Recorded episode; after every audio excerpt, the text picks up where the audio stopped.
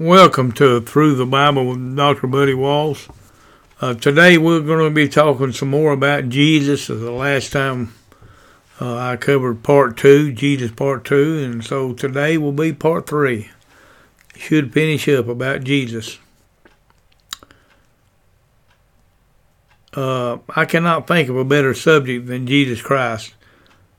We had talked last time about how Jesus' soul had been tormented because he had understood what was to be expected of him. He would suffer separation from his Father while dying for the sins of the world. Now, do not ever uh, get the misconception just because he was God in the flesh that his suffering could have been less. Yes, he was a God man, but he suffered more than any other natural man had in the flesh. He was spit on, beard plucked, hair pulled, spikes drove into his hands and feet. He was stabbed with a crown of thorns put on his head. He was given vinegar for a drink, beaten with a cat of nine tails beyond human recognition, and that was before they nailed him to the cross. It was a slow, agonizing death while you suffocated. It was not easy to look at he was not easy to look at, yet his family was there. Nonetheless, his anguish did not force him to abandon his work. Jesus came to suffer and die for sinners. He was dedicated to God's will, so he prayed, Father, glorify thy name. After this, a voice responded from heaven. John chapter 12, verse 28. John chapter 12, verse 28. The Bible says, Father, glorify thy name. Then came there a voice from heaven saying, I have both glorified it and will glorify it again. The Father had been glorified through miraculous signs throughout the Son's service. The ultimate joy, however, had to come through the cross and the resurrection. The crowd that was there and heard it said it had thundered. Others said an angel had spoken to him. John chapter 12, verse 29. John chapter 12, verse 29. The people therefore that stood by and heard and said it thundered, others said an angel spake to him. Jesus answered and said, This voice came not because of me, but for your sakes. The crowd had previously been split over Jesus. They were now split even over the voice from heaven. Some thought it was an angel, while others thought it was just thunder. Jesus said that this voice was for their benefit, not his. The Father verified the Son in order for them to believe. Only one miracle is recorded in all four Gospels. More than 40 miracles are recorded in the other Gospels. While most of them appear in multiple accounts, only one miraculous event appears in all four Gospels, which was the feeding of the 5,000. The twelve grew restless as the evening progressed. There are so many people in need of food, a hopeless situation, so they begged the Lord to send the crowd away. Jesus would not send them to the nearby villages to get food. They complained that they only had five loaves and two fish. So there were about 5,000 men. And so he said to his disciples, Have them sit down to eat in groups of about 50 each. They did so and had them all sit down. Then he took the five loaves and the two fish, and he looked up to heaven and gave thanks and blessed them, and broke them and kept giving them to the disciples to set before the crowd. They all ate and were completely satisfied. And the broken pieces they had left over, it said, were abundant and were picked up, twelve basketsfuls. I'd like to read you some scripture beginning in Luke chapter 9, beginning in verse 14. Luke 9, 14. For they were about 5,000 men, and he said to his disciples, Make them sit down by fifties in a company and they did so, and made them all sit down. Then he took the five loaves and the two fishes, and looking up to heaven, he blessed them, and brake, and gave to the disciples to set before the multitude. And they did eat, and were all filled, and there was taken up fragments that remained to them twelve baskets. You know, Jesus was under extreme stress right before the crucifixion. As Jesus prayed in the garden before his crucifixion, we can see a glimpse of the agony that he was experiencing. Luke chapter 22, verse 44. Luke chapter 22, verse 44. And being in agony, he prayed more earnestly, and his sweat was, as it were, drops, great drops of blood falling down to the ground. The clinical name for this condition is hematidrosis. It's especially interesting that only Luke, the physician, finds the medical condition interesting enough to mention. Mary was present at Christ's birth and death. Mary watched her son be crucified. Even in his torments, Jesus was concerned for the care of his mother, instructing John to care for her. John chapter 19, verse 26. John chapter 19, verse 26. When Jesus therefore saw his mother and the disciples standing by whom he loved, he saith unto his mother, Woman, behold thy son. Then saith he to the disciple, Behold thy mother. And from that hour that disciple took her unto his own home. A sign was placed on the cross explaining Jesus' crime. It said, King of the Jews. According to Matthew's Gospel, a sign is made that explains the charges leveled against Jesus. John tells us since the place where Jesus was crucified was near the city, Jesus of Nazareth, King of the Jews, written in Aramaic, Latin, and Greek. John chapter 19, verse 20. John chapter 19, verse 20. This title then read, Many of the Jews, for the place where Jesus was crucified was nigh to the city, and it was written in Hebrew, Greek, and Latin. The letters capital N, capital capital I, capital N, capital R, capital I, INRI, appears on many crosses and crucifixes. This comes from the letters, first letters in Latin. Crucifixion was not rare in Rome. The Romans kept their power through intimidation if there was the slightest hint of dissent from an individual, Roman authorities would flog and crucify that person as a warning to the majority. The number of people thought it to have been crucified in Rome were, were in the tens of thousands. It is critical to remember that the uniqueness or depth of Christ's suffering on the cross has no bearing on the impact of the gospel. It stems from who was crucified and what happened afterward. Where Jesus was buried was prophesied. It was predicted where Jesus would be buried. According to Matthew, after Jesus died, a wealthy man offered up his burial, burial plot. Matthew chapter 27, beginning in verse 57. Matthew 27, 57. The Bible says, When the even was come, there came a rich man of Arimathea named Joseph, who also himself was Jesus' disciple. He went to Pilate and begged the body of Jesus. Then Pilate commanded the bodies to be delivered. And when Joseph had taken the body, he wrapped it in a clean linen cloth and laid it in his own new tomb where he had hewn out in the rock, and he rolled a great stone to the door of the sepulchre and departed. Isaiah predicted Jesus' burial hundreds of years before. Isaiah chapter 53, verse 9. Isaiah 53, 9, it says, And he made his grave with the wicked and with the rich in his death, because he had done no violence, neither was any deceit in, in his mouth. According to the prophecy, Jesus was executed as a criminal, but ended up ended up in a tomb of the wealthy. Jesus' tomb was triple protected.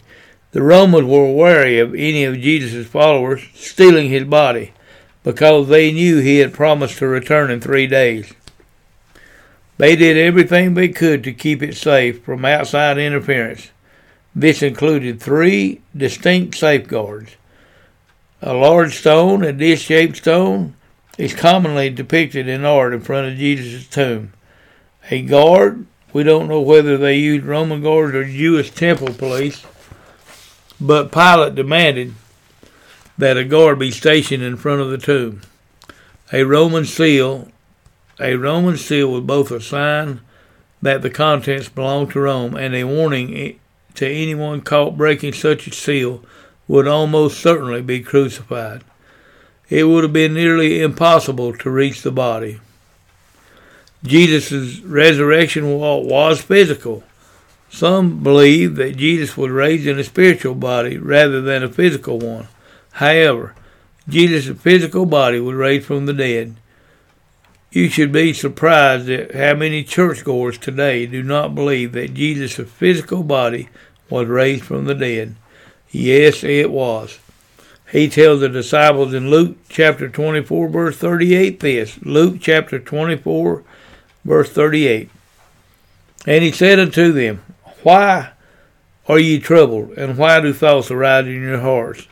Behold my hands and my feet, that it is I myself. Handle me, and see, for a spirit hath not flesh and bones, as ye see me have. To help push this point home, Jesus ate in their presence, and our glorified bodies will be the same way. Yes, you will be able to eat in heaven, and you don't have to worry about diet or diabetes. You'll be able to enjoy everything you eat for all eternity. They served Jesus broiled fish, which he ate in their presence.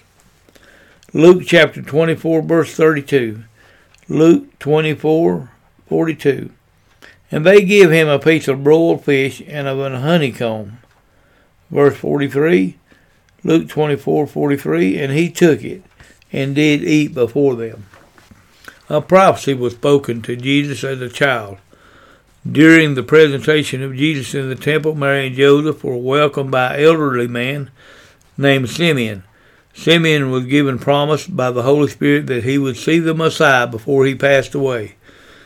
It was the Holy Spirit who led him to realize who Jesus was. As he held the infant in his arms, he thanked God for allowing him to experience the salvation that God had provided. When he spoke to Mary in Luke chapter 2 verse 34, Luke chapter 2 verse 34, the Bible says this, And Simeon blessed them and said unto Mary his mother, Behold, this child is set for the fall and rising again of many in Israel, and for a sign which shall be spoken against. Luke 2:35 Yea, a sword shall pierce through thy own soul also, that the thoughts of many hearts may be revealed. A sword will pierce your own soul. The last sentence of his prophecy proved true as Mary watched her son be crucified.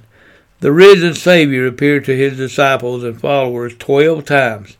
The New Testament Chronicles says Jesus' appearance after his resurrection to a total of 12 different individuals or groups. Mary Magdalene, the mother at the tomb, Peter, the travelers on the road, the disciples without Thomas, the disciples with Thomas, the disciples while they fished, the disciples while on the mountain, the crowd of 500, those who were at his ascension, and Paul. Jesus commands us to be witnesses.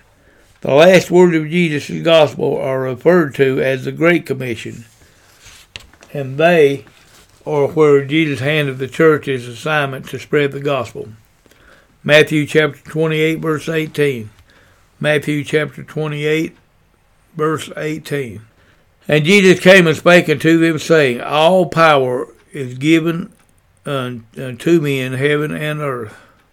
Go ye therefore and teach all nations, baptizing them in the name of the Father and the Son and the Holy Ghost, teaching them to observe all things whatsoever I have commanded you.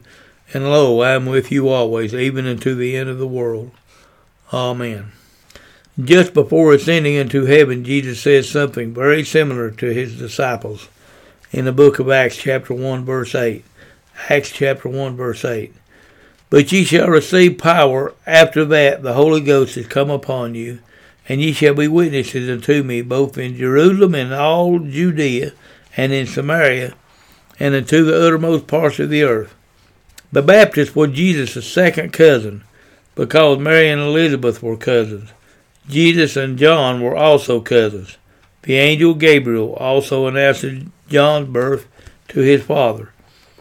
A priest named Zachariah, who was married to Elizabeth, because both Zachariah and Elizabeth were elderly, the birth of John is regarded as a divine miracle.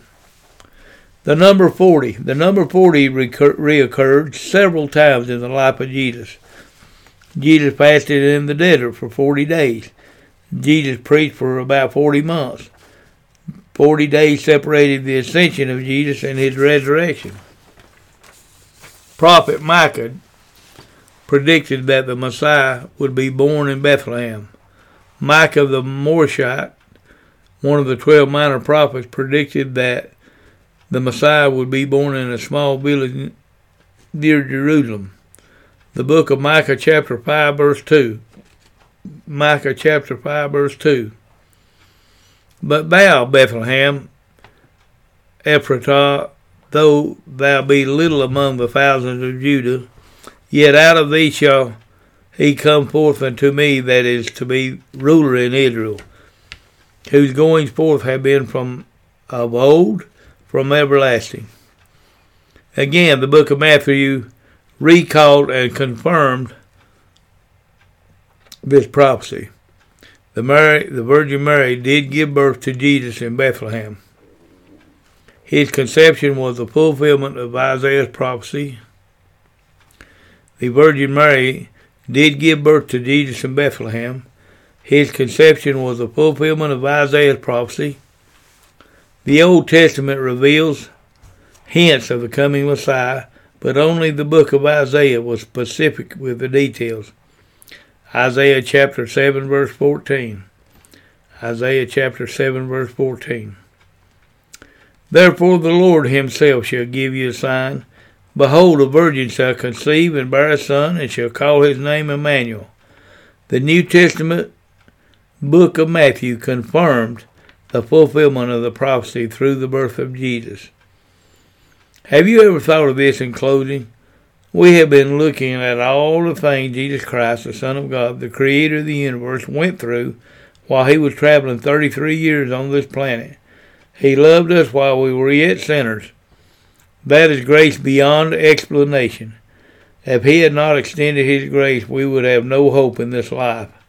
The very least we could do is to believe and obey His word. Why?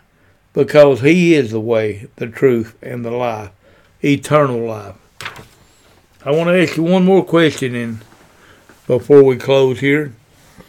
Are you 100% sure that you're going to heaven? If you're 35%, 55, 75%, or even 99% sure, I've got some sad news. You're not going to make it. God wants you 100% for sure to know for a fact that you are going to heaven. We all fall short of God's grace. Recognize that we're a sinner and then do something else. Repent of that sin. That means actually give it up. You know, you can repent a thousand times, won't do you one bit of good until you actually go another direction give up or forsake that sin. That has to be done before you can enter heaven. Because God can't, can't allow a sinful person to be in heaven. So, you know, those that are saved, what the Bible calls born again, we're already a citizen of heaven. We just hadn't got there yet. Well, I hope you enjoyed this study. Until next time, Dr. Buddy Wall signing off.